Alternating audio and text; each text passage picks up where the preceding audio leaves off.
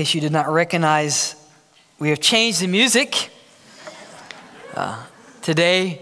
Um, and some of you might not be familiar with that, but that song is one of the most famous compositions in the history of the world. You might have heard of a man named Johann Sebastian Bach, who composed what is now called the Toccata and Fugue in D minor. That's not Halloween music. That is classical music that stimulates our mind and our heart. Uh, Bach was born in 1685, and you ask, well, why change the music?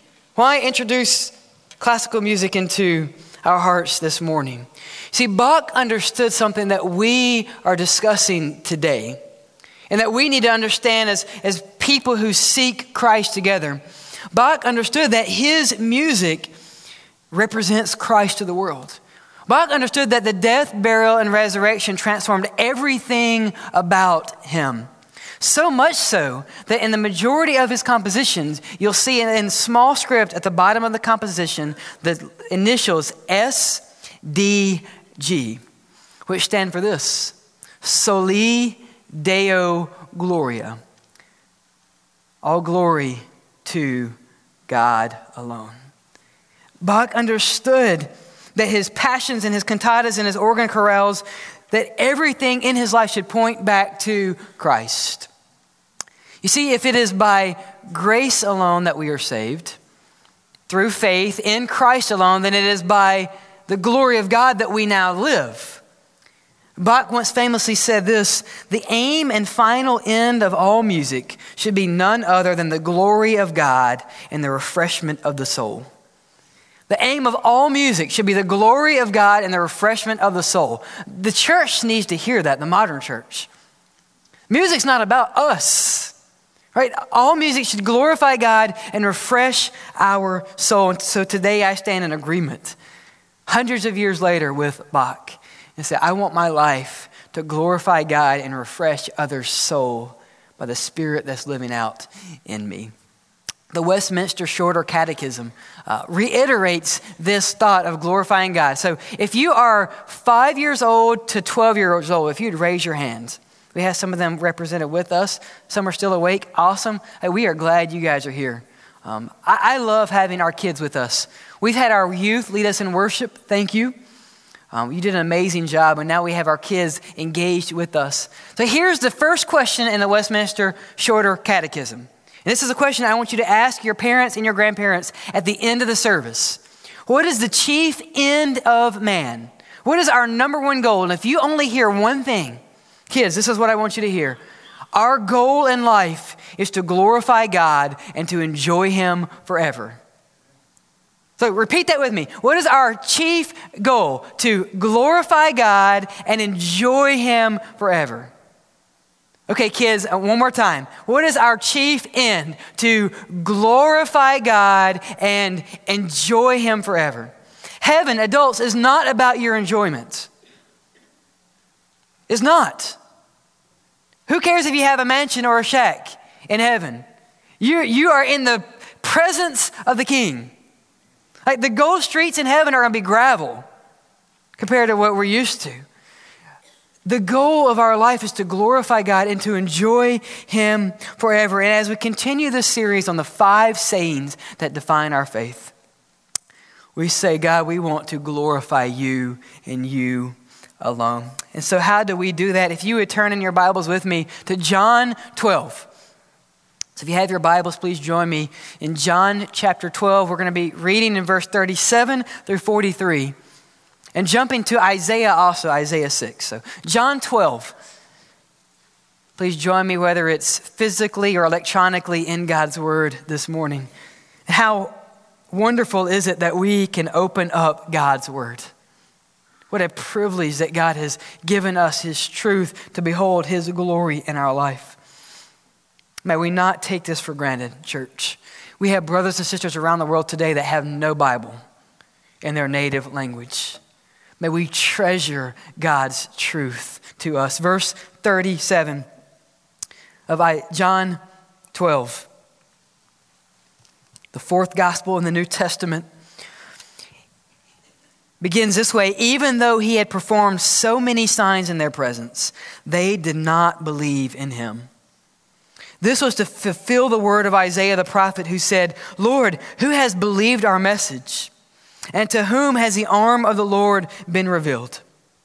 This is why they were unable to believe, because Isaiah also said, He has blinded their eyes and hardened their hearts, so that they would not see with their eyes or understand with their hearts, and turn, and I would heal them. Verse 41, this is going to be our focus verse this morning. Isaiah said these things because he saw his glory now we're going to ask the question who is his and what is glory? And he spoke about him. Nevertheless, many did believe in him, even among the rulers. But because of the Pharisees, they did not confess him, so that they would not be banned from the synagogue. For they loved human praise more than the praise from God. The ESV says that they loved human glory more than the glory from God. Let's pray, Father. We have read your word. And in that, it is sufficient to stir the affections of our heart for you. Lord, we confess that we can know nothing apart from your Spirit. So we ask that you would give us wisdom to understand. And know that you would convict us in a way that we would change and live out the transformational power of the good news that Jesus Christ died to save sinners. Lord, we pray this in Jesus' name.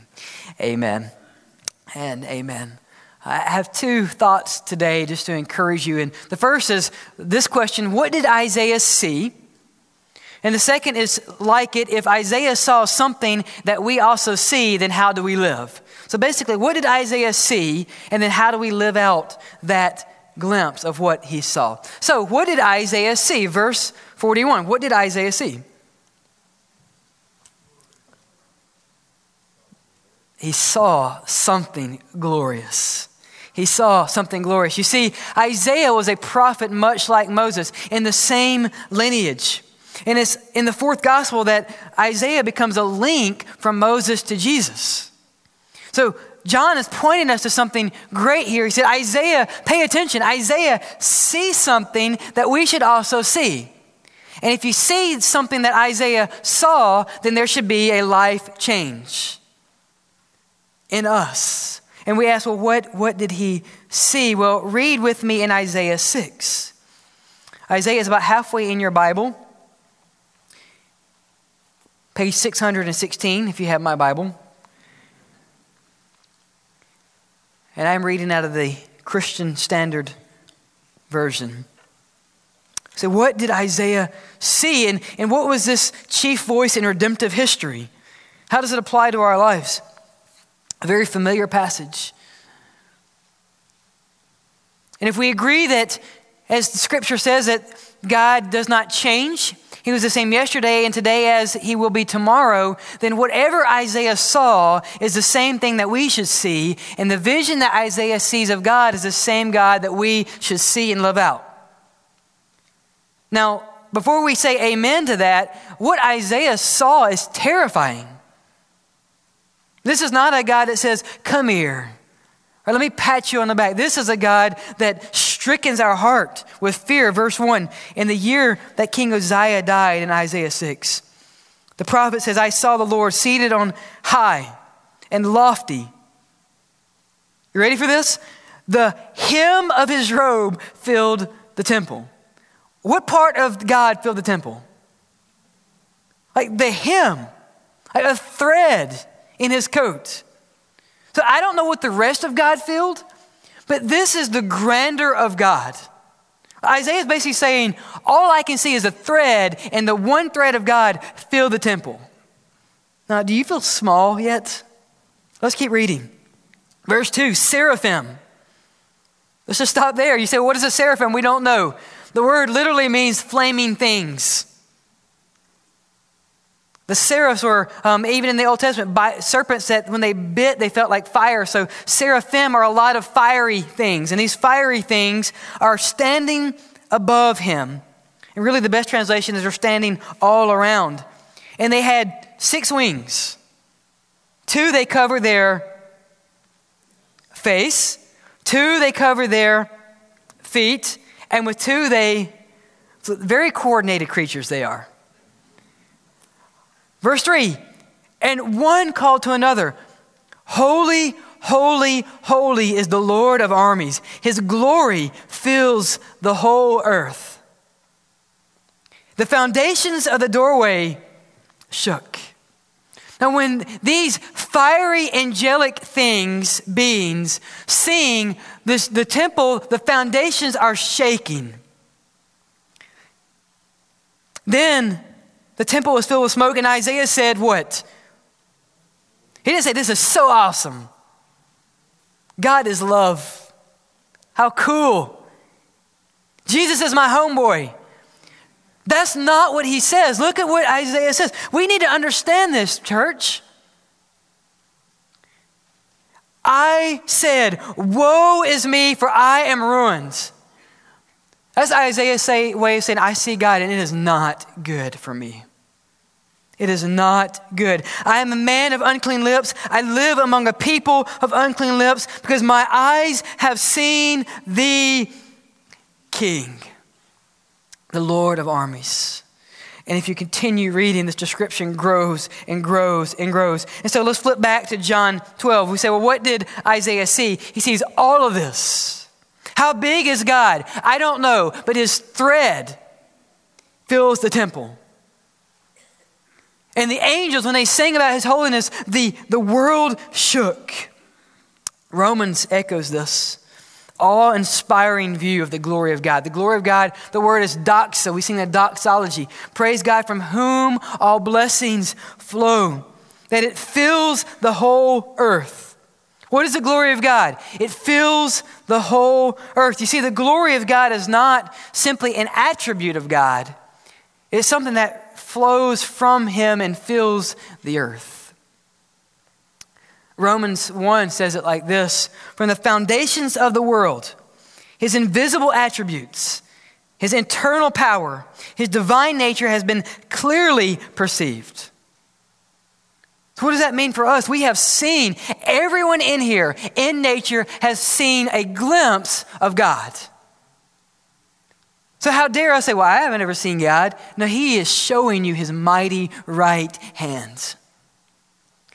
The glory of God surrounds him and fills the whole earth ever since the creation of the world and the things that have been made so they us are without excuse. Romans 1:20. We have seen a glimpse of the glory of God. Why? Because it fills the whole earth. Where do you live? The earth. God's glory fills the earth. Pay attention. That's what Isaiah wants us to see.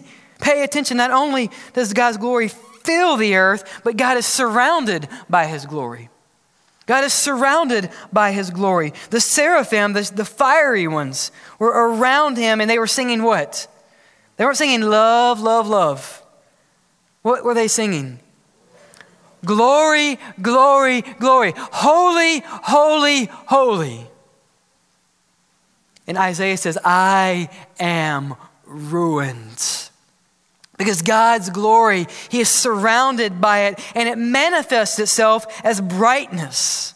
God's glory manifests itself as brightness. So it fills the earth and He's surrounded. You say, well, where do we see that else in Scripture? In Luke 2 9, the glory of the Lord shone when the angel of the Lord appeared. His glory shines. In Acts 7, Stephen gazes into heaven and he beholds what? The glory of God. Now, before you say, I want to be like Stephen, why did Stephen see God? He is being stoned and he's dying for his faith. We also see this at the Transfiguration when Moses and Elijah appear with Christ. What happens to the clothes of Jesus? They shine because of his glory. In Revelations 18, an angel comes down from heaven, and the earth was made bright with his glory. Over and over again, we see the brightness of God manifest itself. In him, there is no shadow of turning. Right? God is so bright that when the new heavens and new earth come, the sun gives up. How bright does God have to be for the sun to tap out and say, I'm done? That's how bright God is. Look at, read Revelation. The sun is there, but it's not shining. That's how bright our Savior is. God is surrounded by His glory and His brightness. So, what is heaven going to be like? I don't really know, but I know it's going to be bright. So, get your spiritual sunglasses on because it's going to be bright. Now, why is that important for us? Because if God is bright, then we are called to reflect and, and shine his light to the world. We are reflectors of his glory. We'll get to that. But God's glory fills the earth and it shines. God's glory fills the earth and it shines. Awesome, I heard a voice. Not only does it shine, but God's glory only belongs to Him. God's glory only belongs to Him. What were these angels saying? These fiery angels. They were singing a song in verse 3 Holy, holy, holy is the, the Lord. Not us, not a church, not a building. Holy, holy, holy is the Lord. God's glory is his and his alone. And Isaiah recognized that when he says, I am ruined. Why is that important for us? Because God's glory will never be shared with anyone else. God does not share his glory. Ask Satan. Ask Satan. When Satan wanted to king himself and take God's glory for himself, he lost that battle this fast. And we are hard headed people and we are ruined, as Isaiah says, because this is sin. The eternal consequences of sin in our life is separation from God. And you know what sin ultimately is? It is us trying to take God's glory for ourselves. Like sin makes us glory thieves. Now think about that. Sin makes you a glory thief. Now, who was Jesus crucified with on the cross? Two thieves. I think the Bible is showing us that when we steal his glory, we deserve death and the cross. And yet, Jesus died for us. Your sin is serious, church. My sin has eternal consequences. And it is us trying to take back God's glory. It is us saying, God, we know better. And we are judged for every instance of our glory thievery. Every instance of my theft is eternal, and I will be judged for every instance. God's glory is His alone. It fills the earth and it shines. And you say, well, now how do we live? How do we respond to this glory? If this is what Isaiah sees in chapter, chapter 12 of verse 41, how do we respond? Uh, look at the next verse, John 12 42. If God is glorious, and all glory be to God, then how do we live out God's glory? Verse 42. Some scholars call this the theological break in the book of John. Because from this point on, people have seen, if you go back in chapter 11 and 12, um, Jesus has raised Lazarus from the dead. He has been anointed at Bethany. He is, right, he is rid in triumphantly to Jerusalem.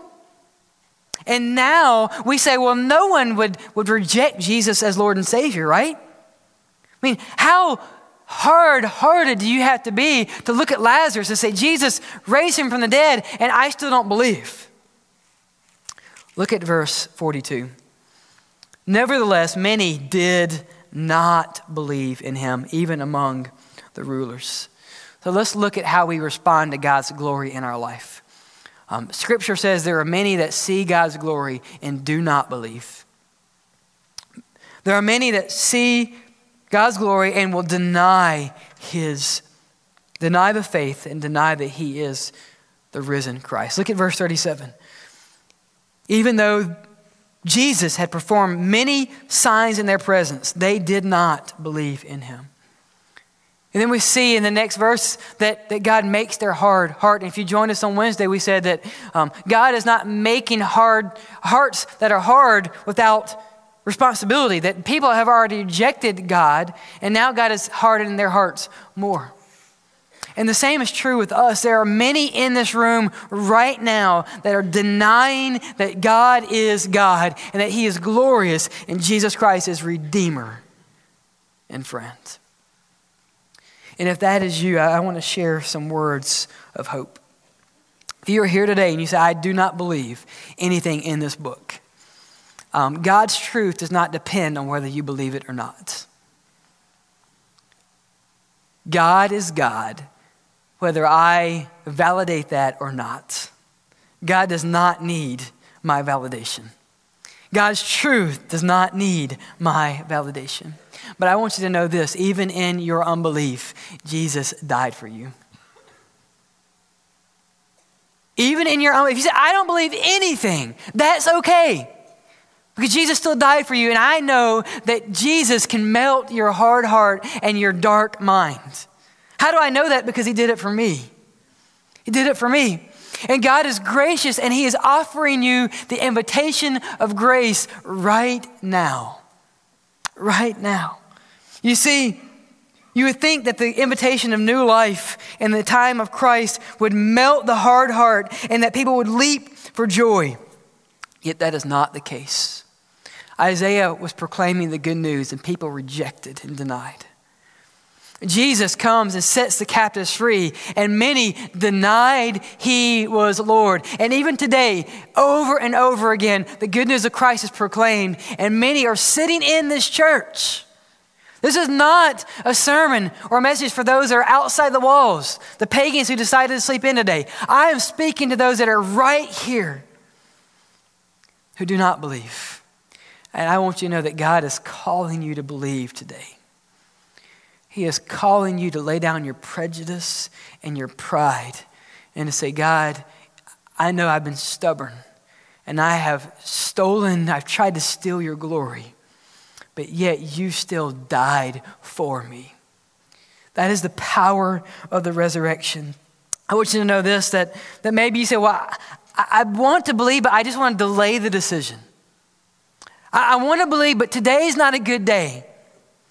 That is one of the greatest lies from Satan. One of the greatest lies that you will ever hear is you have more time, punt until tomorrow. That is a rejection of God's glory in your life. And I just want to say this do not be like me. I remember sitting in a small Baptist church in North Mississippi, right back there. And I remember that the time of response was given, and I don't know what the pastor said. I don't care. But I know the Holy Spirit spoke to my heart as a lightning bolt came from heaven. It was like God surrounded me by the little the flaming seraphs. I felt they were attacking me. And I realized I was sinful and that God was the answer because he sent his son graciously to offer me new life. And you know what I did as a young teenager? I said, God, today's not a good day. I was foolish. And I denied the faith. Do not be like me. I am thankful that God gave me a second chance. But I just want to tell you, I don't know if God's going to give you a second chance. It only takes one chance. And if God is moving your heart today, I pray that you would respond to the invitation of new life. Some will deny, but all are invited. Will you turn and trust Him today? There's a second group, though. Not those that are, that are denying the faith in Scripture here, but there's a second group. Look at verse 42. Nevertheless, many did believe in him. Now we say, before we clap, I say, awesome. Good job, guys. Let's continue to look at the scripture. Many did believe in him, even among the rulers, but not good. Because of the Pharisees, they did not confess him so that they would not be banned from the synagogue. You see, some believe, but they dismiss God. Some believe and they dismiss. This is where we're going to get really uncomfortable because there's these are church people. Like, these are us, right? Just kind of just let's let's reread that. Many believed in him, but they did not, but because of the Southern Baptists, they did not confess him so that they would not be banned from the synagogue. or fill in the blank, right? Um, deacons or leaders or elders, whoever, whoever you think might not accept you. For me, it was a friend. I said, Lord, what, what will my friends think? How foolish that I wanted the praise of my friends more than the praise of my Savior. You see, some, like the religious elite, fear man more than they fear the Lord. And if that is you today, I just want to share these words and, and chastise you and also comfort you. These people knew nothing of the powerful new birth that would make them children of God and enable them to enter the kingdom. These people did not know the new life. It's, we can't say, well, they believed. God, God, that's enough, isn't it? No, John is telling them, Jesus Christ is speaking to us and saying, secret faith does not work. Secret faith does not work. Look at the scriptures. They believed, but they did not confess them. You know who also believes and does not confess? Demons. Welcome to the club. Right? If we believe and we say, well, Lord, if, if I just believe, you're a demon. You're not, you're not the blue devil, you're not a moody blue devil or, or a you're a demon. Satan believes, he believes in God because he was cast out of heaven by God. And how terrifying it is for us to be demonic in our belief and to believe the lies that Satan feeds us. Just believe, just believe, just believe, but don't confess. Don't confess. Seek the glory of man, don't seek the praise of the Father. Secret faith is not enough. It is not enough.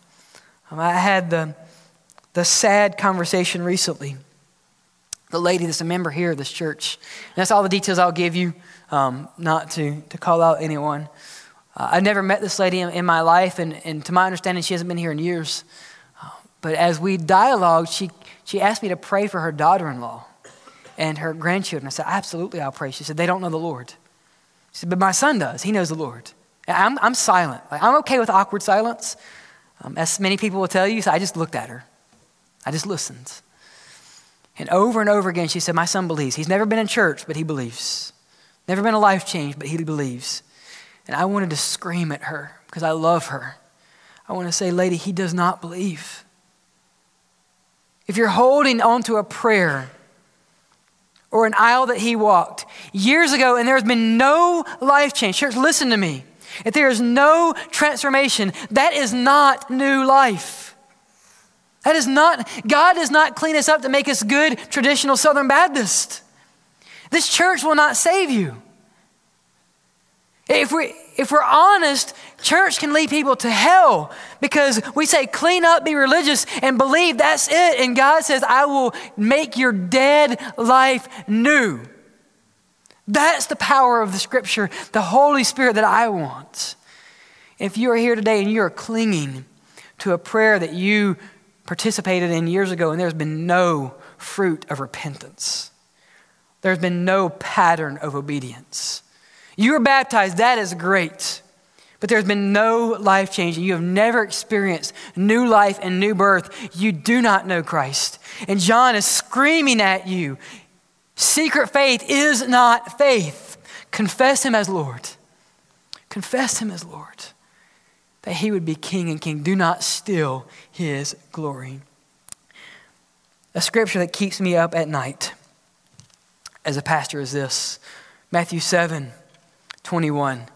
Not everyone who says to me, Lord, Lord, will enter the kingdom of heaven, but he who does the will of my Father.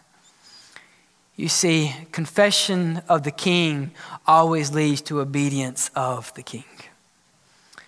Colossians says, if you have received the Lord Jesus Christ, so walk in his ways. And I I'm terrified that there are people who are sitting here today that when you are judged by the Creator, you're going to say, Lord, Lord, and He's going to say, I never knew you. And you're going to say, Lord, but you don't realize I was baptized at 8332 Moody Parkway, Bethel Baptist Church. by the most holy pastor you'll ever meet. And God's going to say, But you don't know me. But, but Lord, you don't know what I did for the kingdom. I cast out demons in your name. And Lord, I built buildings in your name. And I knocked on doors in your name. He's going to say, But you don't know my son. You put your faith in yourself and you believed in yourself and in church and in tradition, but you don't know me. That keeps me up at night. And why do I say that? Because I love you. if you don't know Christ, I pray that that would shred your heart. And that you say, Lord, I want to know you today. Because we are saved by faith alone, in grace alone, in Christ alone. We say, well, Pastor, that's a horrible message. Can't we end on a better note? We can. We can. See, there are some, though, that will reflect His glory. There are some that will reflect His glory. So I ask you, do not deny, do not reject, but reflect the glory of God. You see, 2 Corinthians 3 says that we are changed into His likeness from one degree to another. We, we are created to glorify God. What is the chief end of man? To glorify God and enjoy Him forever. And if you know Jesus Christ, I want you to know this. One, your punishment and debt is paid fully. Like God's not going to punish you for future sins. He's punished Christ for your sin. All of it. And the debt is not only paid, you know what Colossians says that it is wiped away. Like Jesus didn't file chapter 13 bankruptcy on your behalf. He paid it and wiped it clean. That is a glorious thought.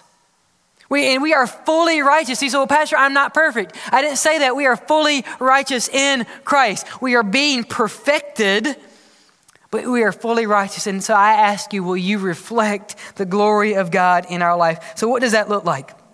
Uh, the scientific term reflect is albedo. Albedo. And we see this measured in our planets, especially. So, the albedo of the planet Venus is 0.65, which is 65%. So, whatever light hits Venus, 65% of those rays are redirected. Uh, for the baby planet, they actually call it the dwarf planet, Pluto. It's not near as strong. It's 0.49. So 49% of all light that hits Pluto is redirected. And then where we get our light at night, the moon, can you guess what this albedo is? 7%. Only 7% of the light that hits the moon is redirected. Now, why do I give you that? Because we are to be reflections of the King. And my prayer for us today is that we would be 100% reflective. 100% that when people see us, they would see Christ. They wouldn't see half Christ and half Josh. They would see 100% Christ. That we would reflect our albedo would be 100%. That is what God has called us. And I'm reminded in Scripture that, that we cannot produce light, but we can reflect light. We don't produce anything. We produce sin, and that's not good. We, we should produce confessions. We should say, God, woe is me. I have seen your glory. Lord, I have seen the hem of your robe, and that scares me. But Lord, I have seen your son, and he welcomes me. And Lord, I want to reflect your glory. So I ask you this morning on a scale from the moon to Venus, to more. How well are you reflecting the King? Maybe you hear and you say, well, about 7%. Every now and then there's, there's, there's a ray of reflection. Will you commit your life and renew your faith today? Maybe you say, well, you know what? This is a good week. I was slaying demons. I was exercising things I didn't realize could be exercised. I read my Bible, I read it five times through and pray without ceasing. But you know that, that tongue, as James says, it is hard to, to cap sometimes. Maybe you're a 99 percenter. Um, one day I hope I'm there, but you can still renew your faith. And will we commit our lives to Christ and say, Lord, all glory be to you? Um, Bach said this that his music should be a refreshment of spirit. At the end of Johann Sebastian Bach's life, when the Enlightenment was spawned, this is what they, the culture believed about music. The culture defined music and said it is the art of pleasing an innocent luxury, a gratification of the sense of hearing, or that art that merely plays with sensations. That's what Immanuel Kant said. I'm reminded of what Bach said in the beginning that his music is to glorify God and refresh the soul. Oh, what a great declaration that is for us who call Jesus the King of Kings. That we could glorify God and refresh the soul. That's only found in the Holy Spirit. Isaiah 42 says this I am the Lord, that is my name. My glory I give to no other, nor my praise to carved idols. You see, some of our idolatry is crass. It's a, it's a wood idol or it's money. But some of our idolatry is sophisticated. It's a mentality, it's an enlightenment, it's a worldview. And I believe one of the most deadly worldviews that we have, the most deadly idolatry that we struggle with is religion. It is the American way. Or in my life, it was the, the Southern way. If you work hard and make a good life for you and keep your nose clean, you'll be a good person. Scripture says that none of us are good. I don't care how hard you work or how clean your nose is. We are depraved and in need of a Savior. But here's the glorious news of the gospel that when we, like sheep, were gone astray, each of us to his very own way, the Lord took your iniquity, your sin, and laid it upon Jesus. I don't know what's keeping you from following Christ today, but I pray that today would be the day of your salvation. Today, not tomorrow. That you would say, Jesus, I need you. I reject myself and I turn to you in repentance. Maybe you're here and you are a man pleaser and not a God pleaser. Maybe you've never been baptized because you're scared of what other people will do, think, or say. Um, they're not worth it. They are not worth it. You will not be held accountable to men on the day of judgment. We are, it's appointed to a man once to die and then judgment by the king. And I pray that God would give you the boldness to step out in faith and say, God, I'm tired of having a secret faith. I don't want just to believe, I want to confess that you are king and I have submitted my will to you. Maybe you're here today and you just want to reflect more. And you want to say, God, I want my life, every square inch of my life, to reflect your brightness and your glory because you are worth it. You are worth it. You are worth it. What did Isaiah see? He beheld his glory. How should we live, live out? Soli Deo Gloria. And the glory of God alone. Let's pray.